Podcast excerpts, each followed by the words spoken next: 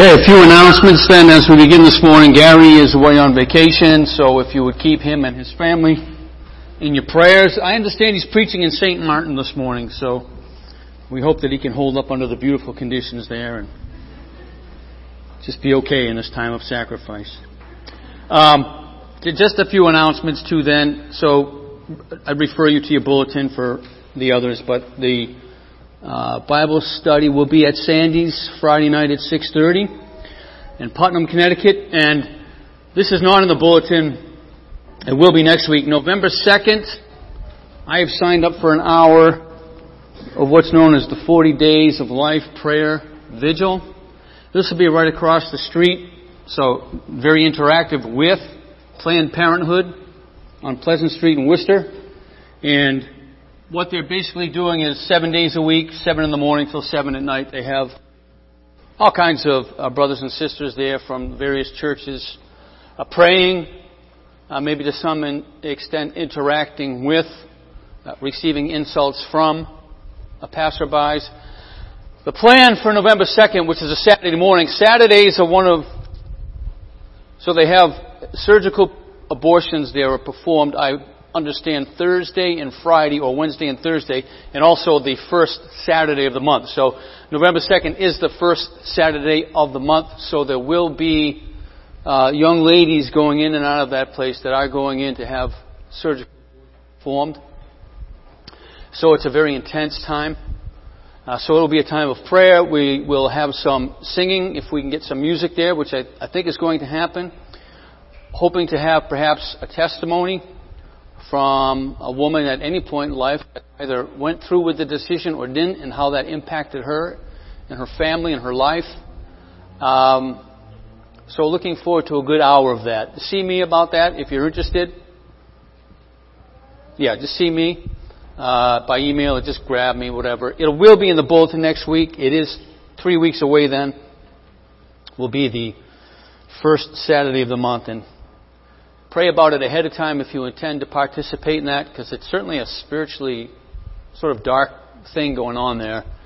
Um, it's easy to watch people going in and out of a clinic, but know, know what's happening, A, to the life that's being destroyed, and then to the spiritual life and emotional life that's also being destroyed, destroyed, and that would be the mothers. So it's a great time to be able to minister the grace and the love of our Lord Jesus Christ to uh, those that are outside of the faith or even those that might be in the faith and sort of making their way in.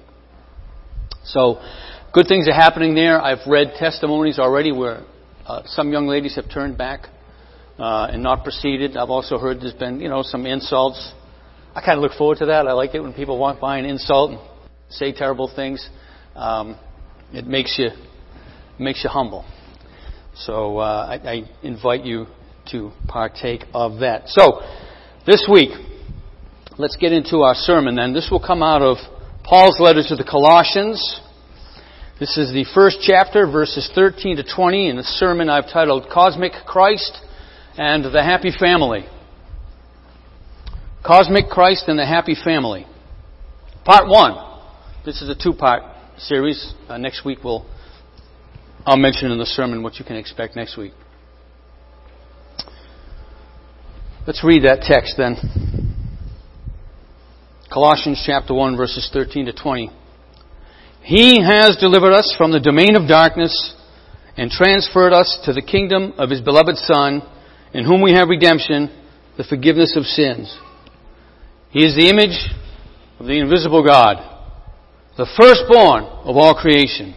For by Him all things were created in heaven and on earth, visible and invisible whether thrones or dominions or rulers or authorities, all things were created through him and for him. And he is before all things, and in him all things hold together. And he is the head of the body, the church. He is the beginning, the firstborn from the dead, that in everything he might be preeminent. For in him all the fullness of God was pleased to dwell, and through him to reconcile to himself all things whether on earth or in heaven, making blood by the peace of his cross. May the Lord make us attentive and wise and informed and built up, whatever else He would have from this for His glory.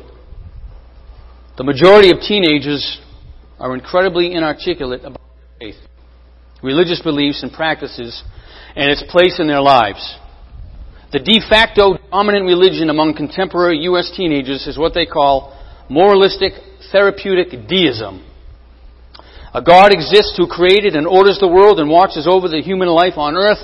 God wants people to be good, nice, and fair to each other as taught in the Bible and by most world religions. The central goal of life is to be happy and to feel good about oneself.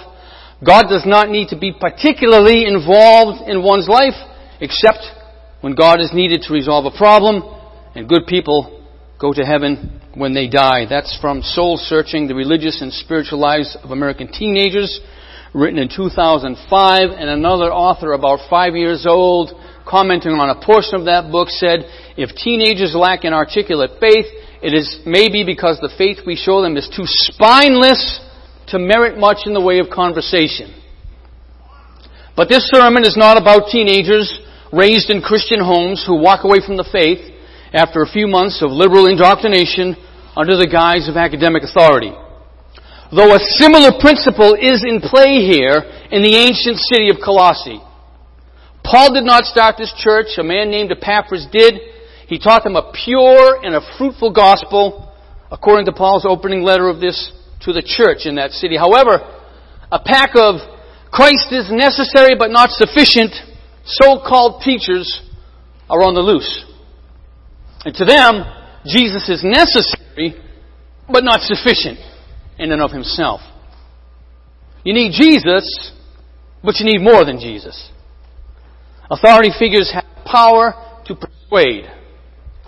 In particular, to the letter, they were tempting the following with believers.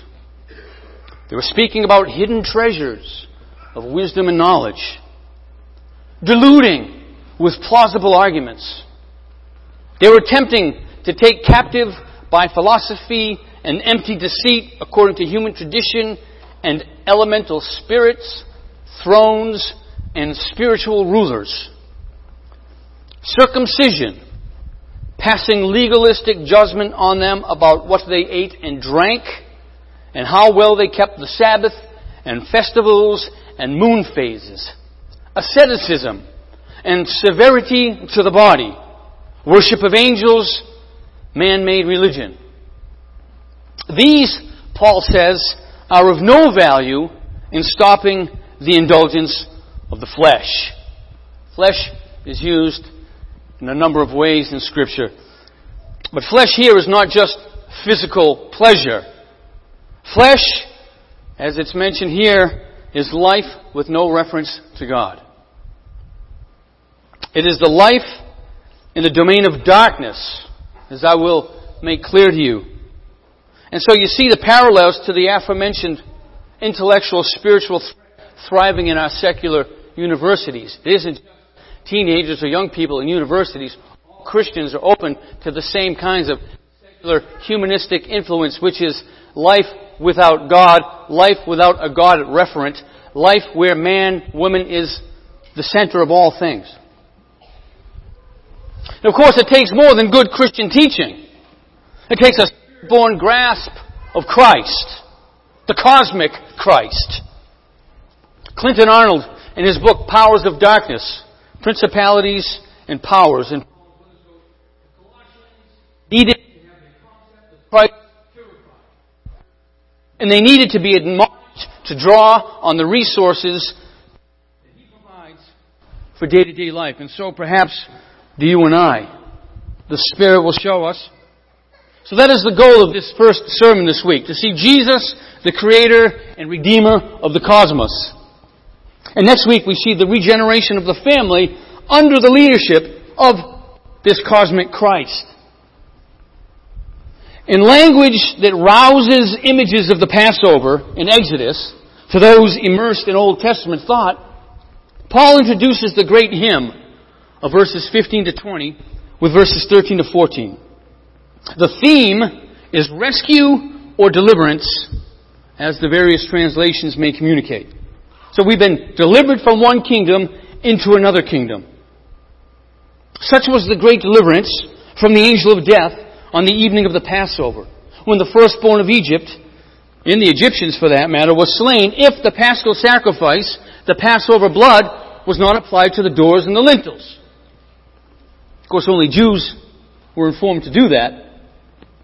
So we see in the Exodus narrative how God literally overthrew the many gods of the Egyptians. Each curse carefully designed as a deistic smackdown that rendered those gods impotent to hold back such a mighty deliverance. Christ does likewise, the text tells us.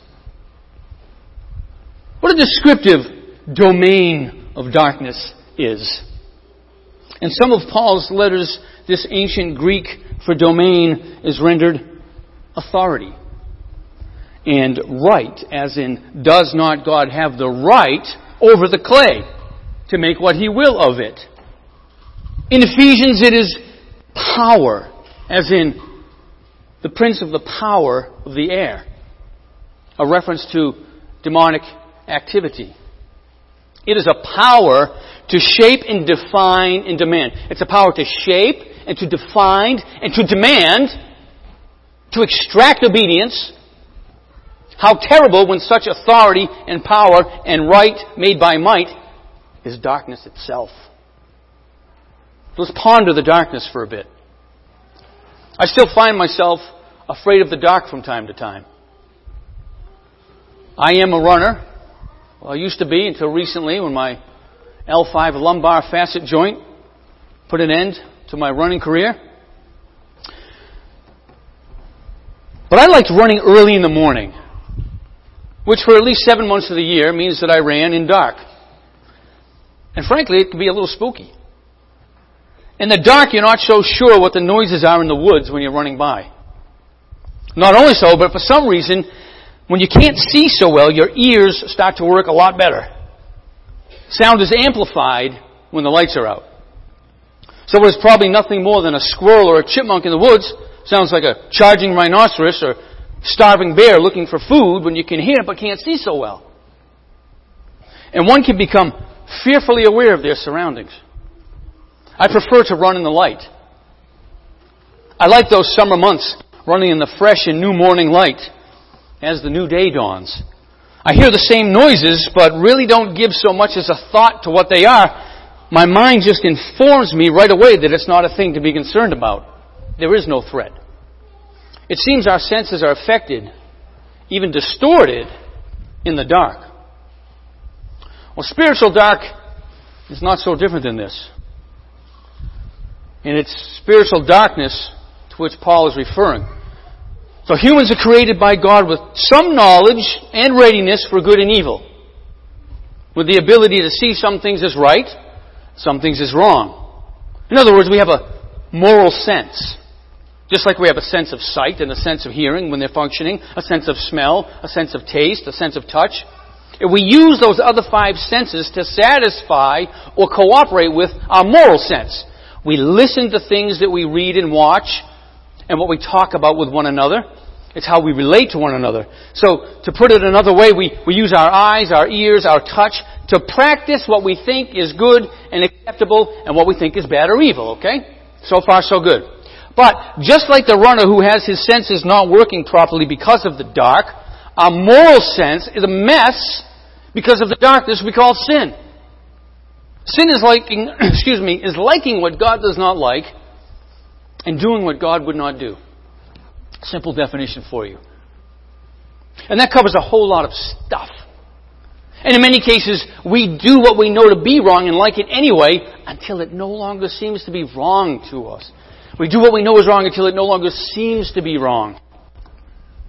The Apostle Paul said it this way in his letter to the Christians in Rome from the New Living Translation. He says, yes, they knew God, but they wouldn't, they wouldn't worship Him as God or even give Him thanks.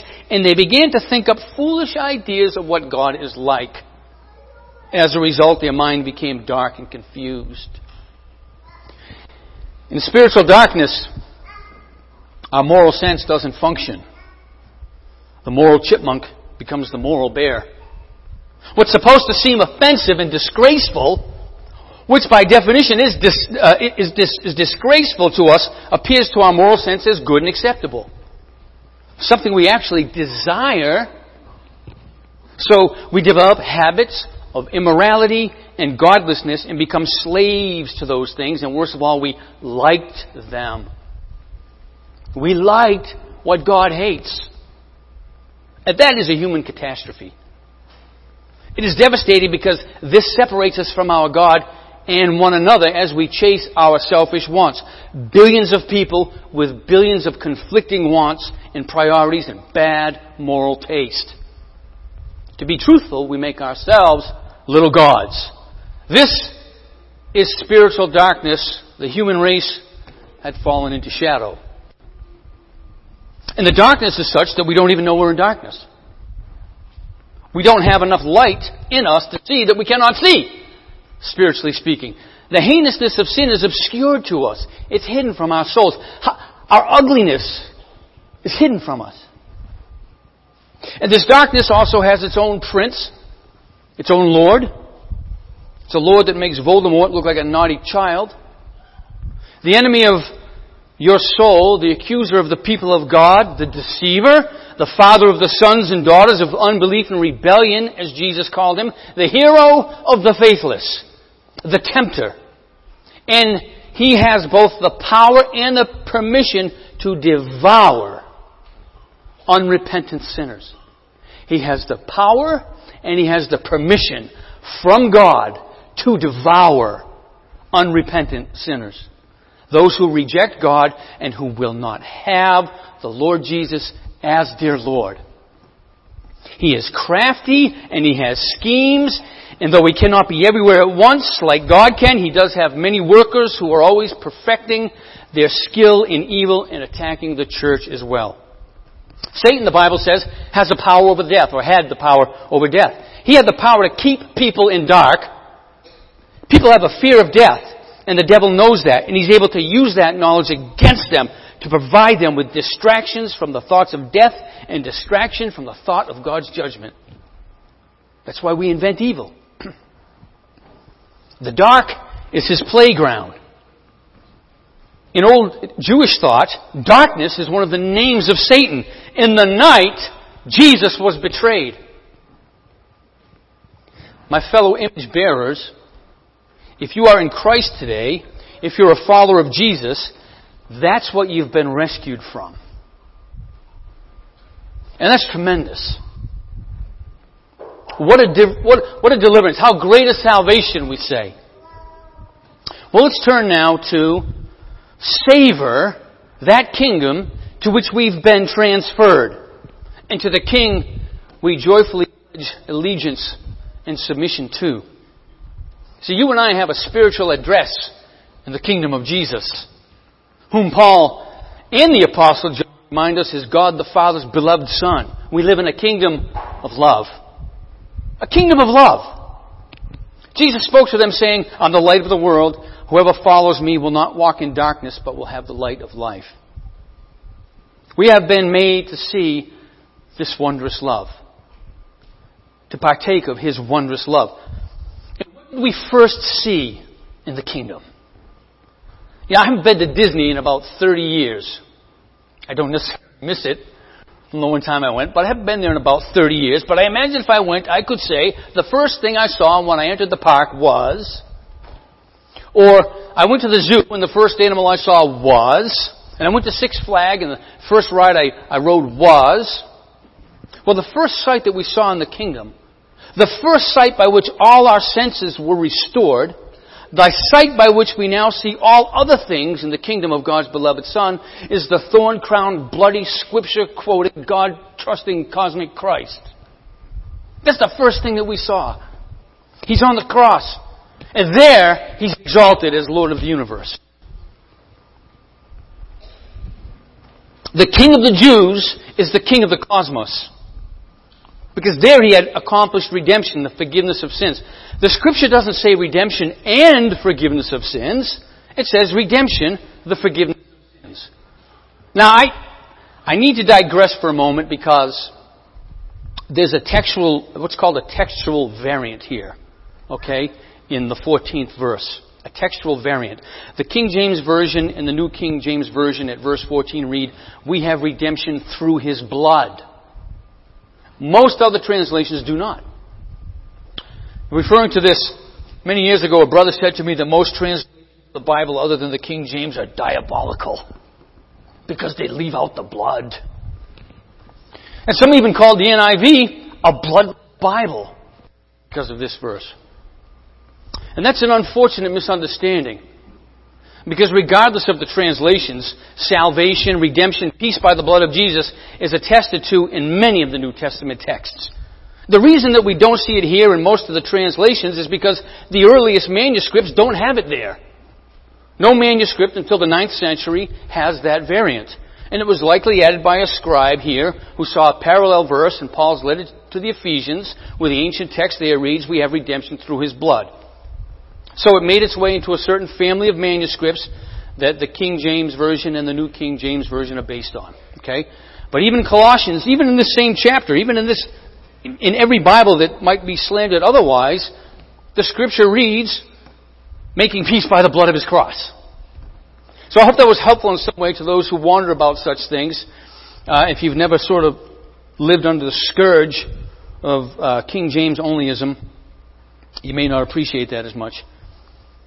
Well, verse 20, though, does give a little more dimension to this grace of redemption and forgiveness. A cosmic dimension. See, God in Christ has reconciled the entire cosmos. All things, whether on earth or in heaven. See, the entire creation is longing for this. All creation groans, Paul says to the church at Rome. But it has, it has begun. See, peace has been made by the blood of Jesus Christ. We don't see it as such, perhaps a lot, even in our own lives. We tend to not see it. You know, things still look kind of crazy out there. Things still look kind of nutty down here.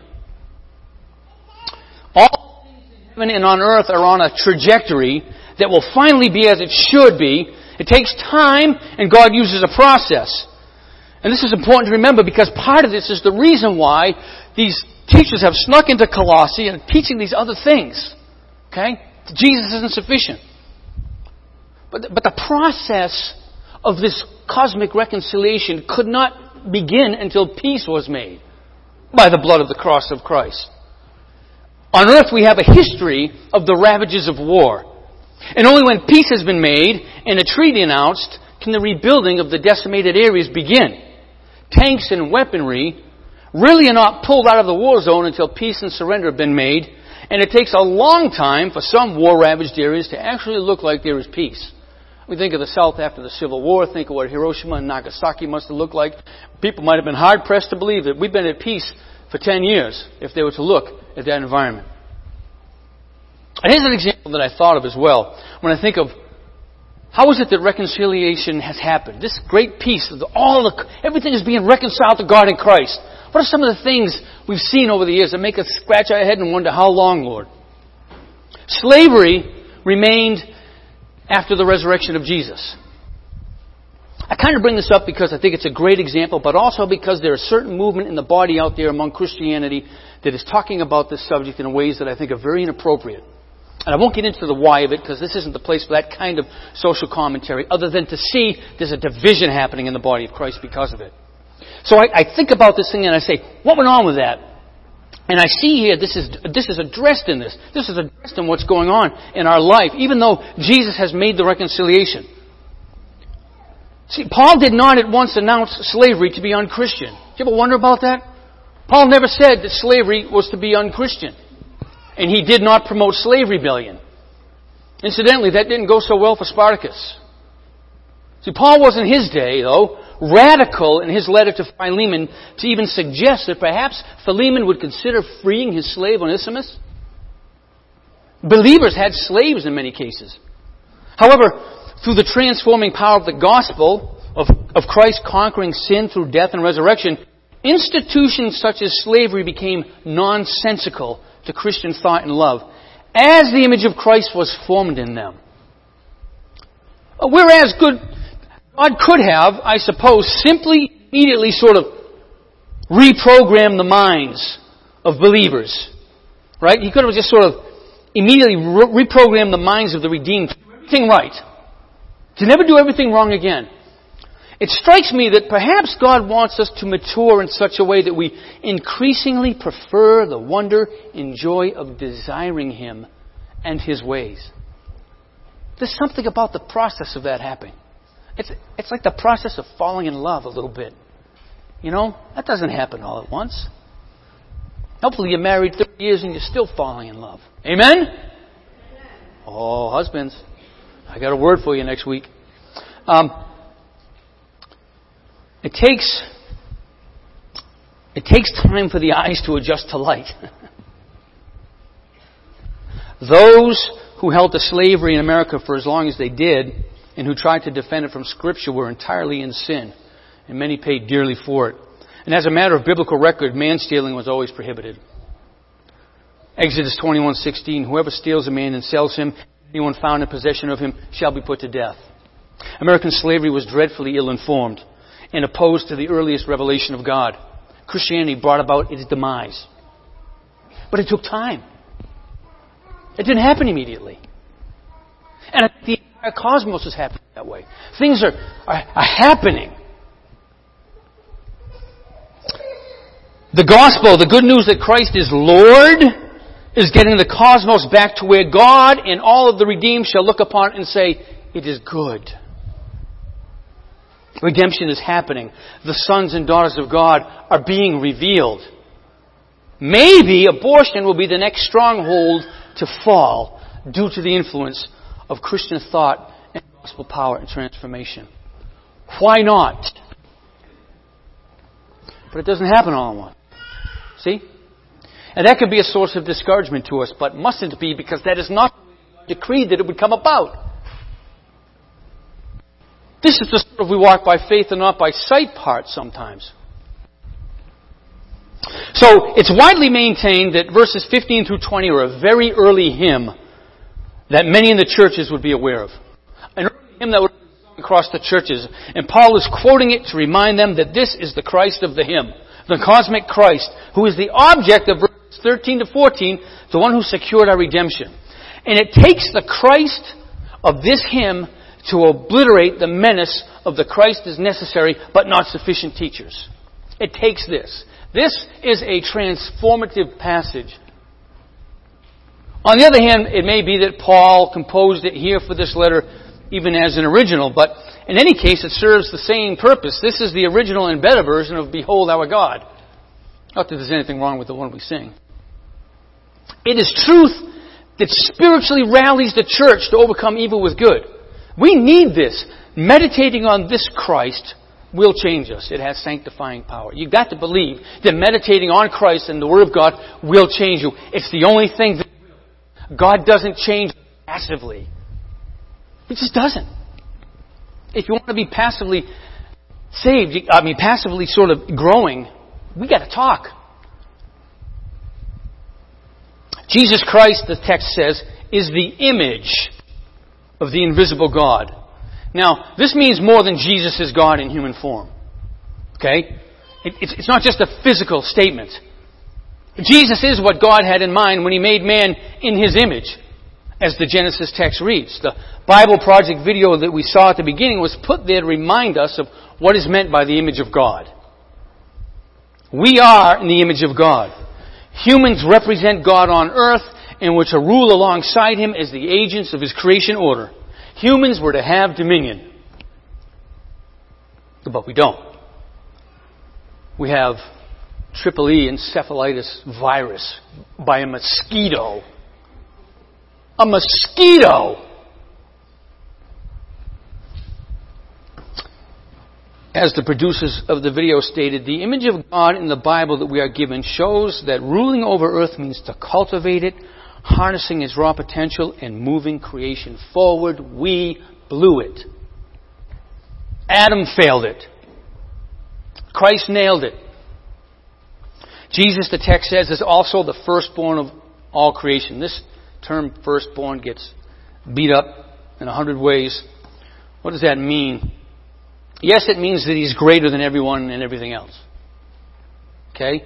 It does entail that he is preeminent. He's But there's more. The firstborn has rich meaning in Old Testament thought. On the eve of the Passover, when the angel of death smote, the firstborn bore the wrath of God. Really, that would be wrath against the whole family, of course, too, right? The entire family suffered. Judgment was on the entire family, carried out on the firstborn. In that sense, the firstborn represented the family. In the Passover, the lamb was substituted for the firstborn. Jesus is the firstborn of all creation. He is the one who would bear God's wrath for the benefit of the entire cosmos, but there is no lamb to be his substitute. He is the lamb. He created it all, and he redeemed it all. He is the creator, redeemer, Yahweh of Isaiah.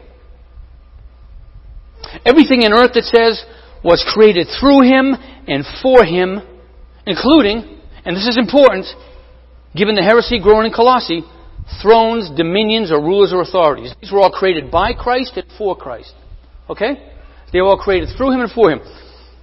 So, time and text prevent us from exhaustively exploring spiritual beings in the elemental spirits that this letter mentioned, but before creating humans, God created other beings, spiritual beings. And it was also their function to image him to some degree. And they had a role in carrying about his creation mandate as well. They were in the heavenly realm, whereas humans were on the earthly realm. The two, by the way, intersected at Eden. But that's another sermon. The term thrones has a potentially fascinating history in the Eden account. The prophet Ezekiel in his day was told by Yahweh to address the king of Tyre. Somewhat of a double entendre because that prophetic pronouncement was also a rebuke of the spiritual being behind the prideful king of Tyre, also thought to be the serpent of Eden. Ezekiel said, You were an anointed guardian cherub. I placed you. You were on the holy mountain of God, which is a reference to Eden. In the midst of the stones of fire you walked. In his book, Unseen Realm, Michael Heiser writes, A cherub was a divine throne guardian in the ancient Near East worldview. Ancient Near East art and engravings have many examples of such throne guardians as animals, including serpents. In its rebellion, the serpent, the previously anointed cherub, persuaded humankind likewise to rebel. This cherub was what was probably known as a throne guardian. He had a purpose, a protective, guarding purpose in the heavenlies. Adam and Eve failed to take dominion. The Lord Jesus Christ, as the image of the invisible God, as the firstborn, has taken dominion. He has redeemed. The scripture says Jesus is the head of the body, the church. Jesus is the head. Christians are no longer under dominion of darkness, nor of Satan. And they're not to fear or submit in any way to these elemental spirits. In Colossae, they were. You and I don't necessarily do this so much, although perhaps there are some that consult mediums and spiritists. That would be one way. Another way, though, would be just sort of worldviews, which I hope you'll understand in a moment. Furthermore, as the letter states, God in Christ disarmed the rulers and authorities, the spiritual beings against God and His people. So they have no unwelcome power over the Christian. They have no unwelcome power. The practices Paul is teaching against, those rituals and observances he repeatedly mentions, they have, as these spiritual beings, at work in the activities associated with man-made religion. So the things that humans do with man-made religion and false religion and idolatry, there are spiritual powers at work behind the scenes in that. Somehow, spiritual beings have access to human emotions and intellect and thought. Paul warns the Ephesians to deal with their anger. Why? So that the devil doesn't get an opportunity. The devil has ministers that disguise themselves as servants of righteousness. Husbands and wives who deprive one another of sexual intimacy send a personal invitation to Satan which says, You are cordially invited into our home to ruin our marriage. Peter asked Ananias How is it that Satan has filled your heart to lie to the Holy Spirit? Though we are not under the dominion of sin and darkness, we do until that great day have to deal with their influence to some extent, which we're fully equipped to do, which is why it's brought on the text here that Christ has defeated them and disarmed them, putting them to open shame. My daughter likes to watch a cartoon called Miraculous Tales of Ladybug and Cat Noir. You want to sharpen your theology? Watch children's programming. So the villain is one hawk moth. And he has a tower full of these little black and purple moths. And Ladybug and Cat Noir are these teenage superheroes in Paris. And their superpowers come from these items that they wear called miraculous. Okay? Ladybug wears an earring and, and Cat Noir wears a ring. And so she turns into Ladybug, he turns into Cat Noir. Well, Hawk Moth wants these miraculous so he can undo the past and bring back his wife. To accomplish this, he infects these moths with evil. And he sends them out to create supervillains out of people with emotions like anger and jealousy and disappointment. And he calls these, these little moths Akuma, which, by the way, is Japanese for devil or demon. And so, Hawk Moth, from where he is in his tower, he perceives these emotions, these negative emotions taking place somewhere. And here are a few of his quotes from when he does. Negative emotions. This is perfect. Just what I need. Anger, sadness, burn a hole into his heart, my horrible Akuma. Ah, Valentine's Day, the day of love and the day of fools. So many delusions, so many disappointments. My evil Akumas, you're going to have such a field day.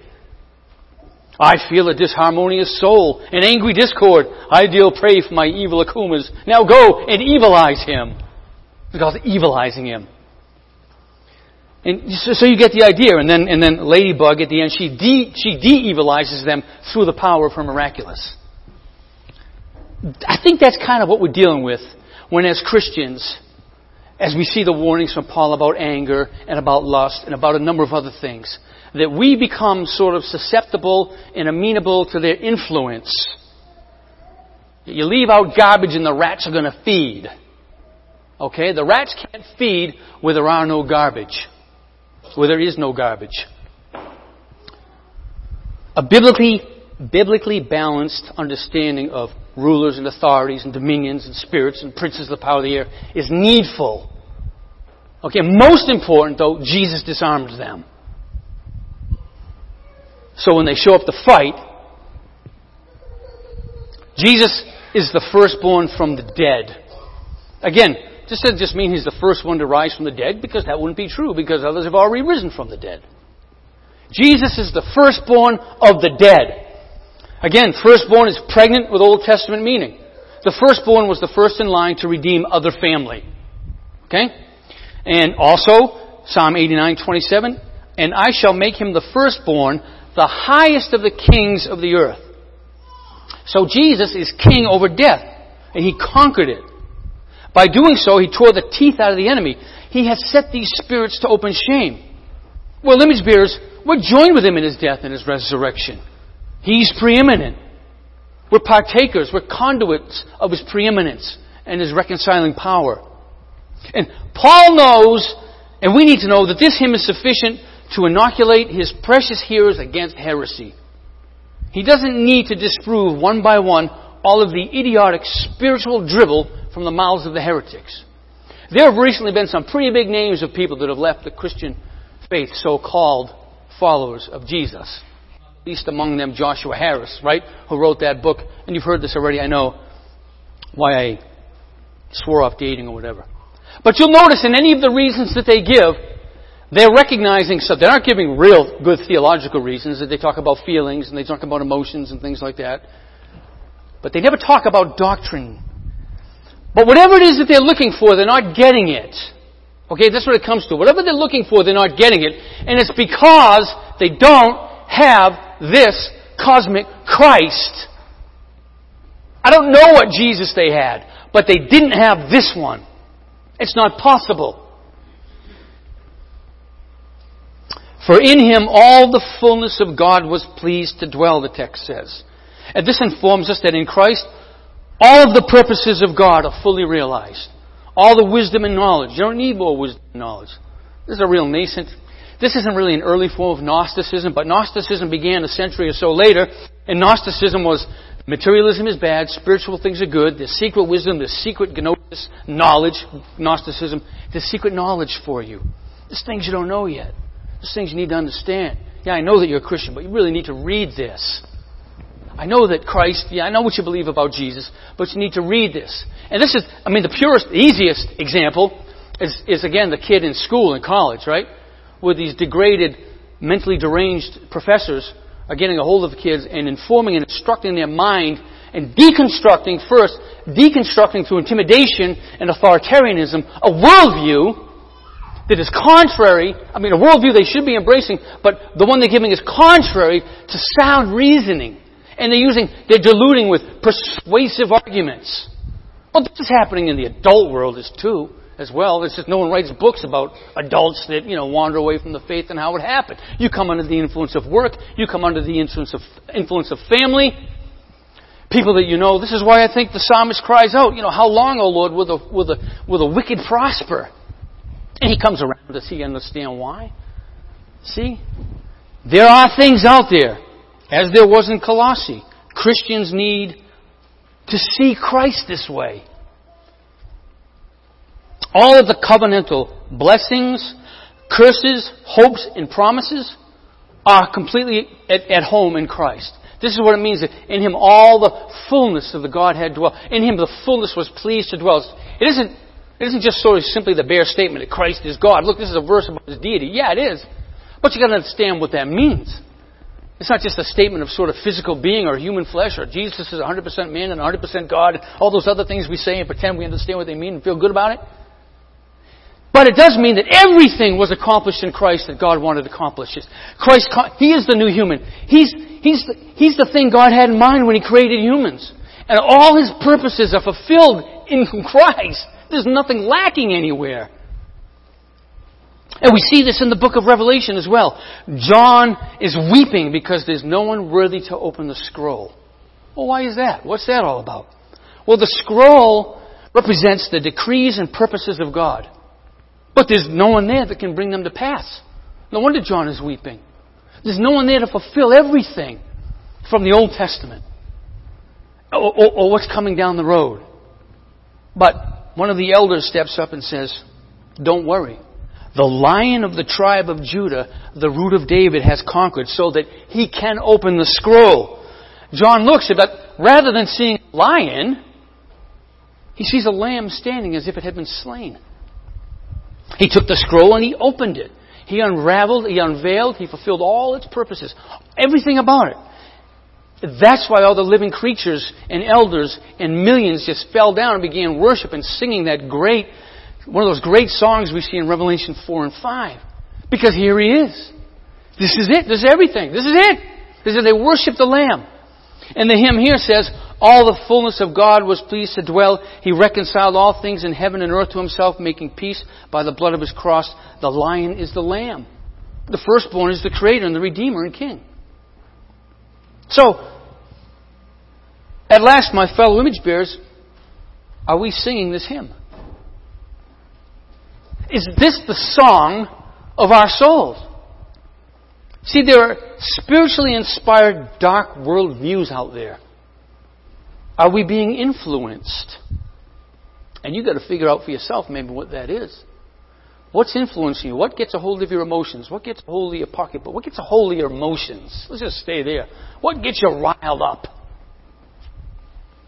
Be careful. See in that thing that's got you all nuts, what might be missing of the cosmic Christ and either the power to overcome it or to recognize what it is? What is out there telling you and I that Christ is necessary but not sufficient? If the churches of the Lord Jesus unite in the Christ of this hymn, what could possibly divide us? Who is telling you and me that Christ is not worthy? That he is not the cosmic Christ King? Who is it or what is it out there that dares to defy or challenge the Lord of glory? At the root of every sin and proneness to wander in us, every doubt Every open door to spiritual influences opposed to Christ is the soul's neglect to sing this hymn with heaven's harmony.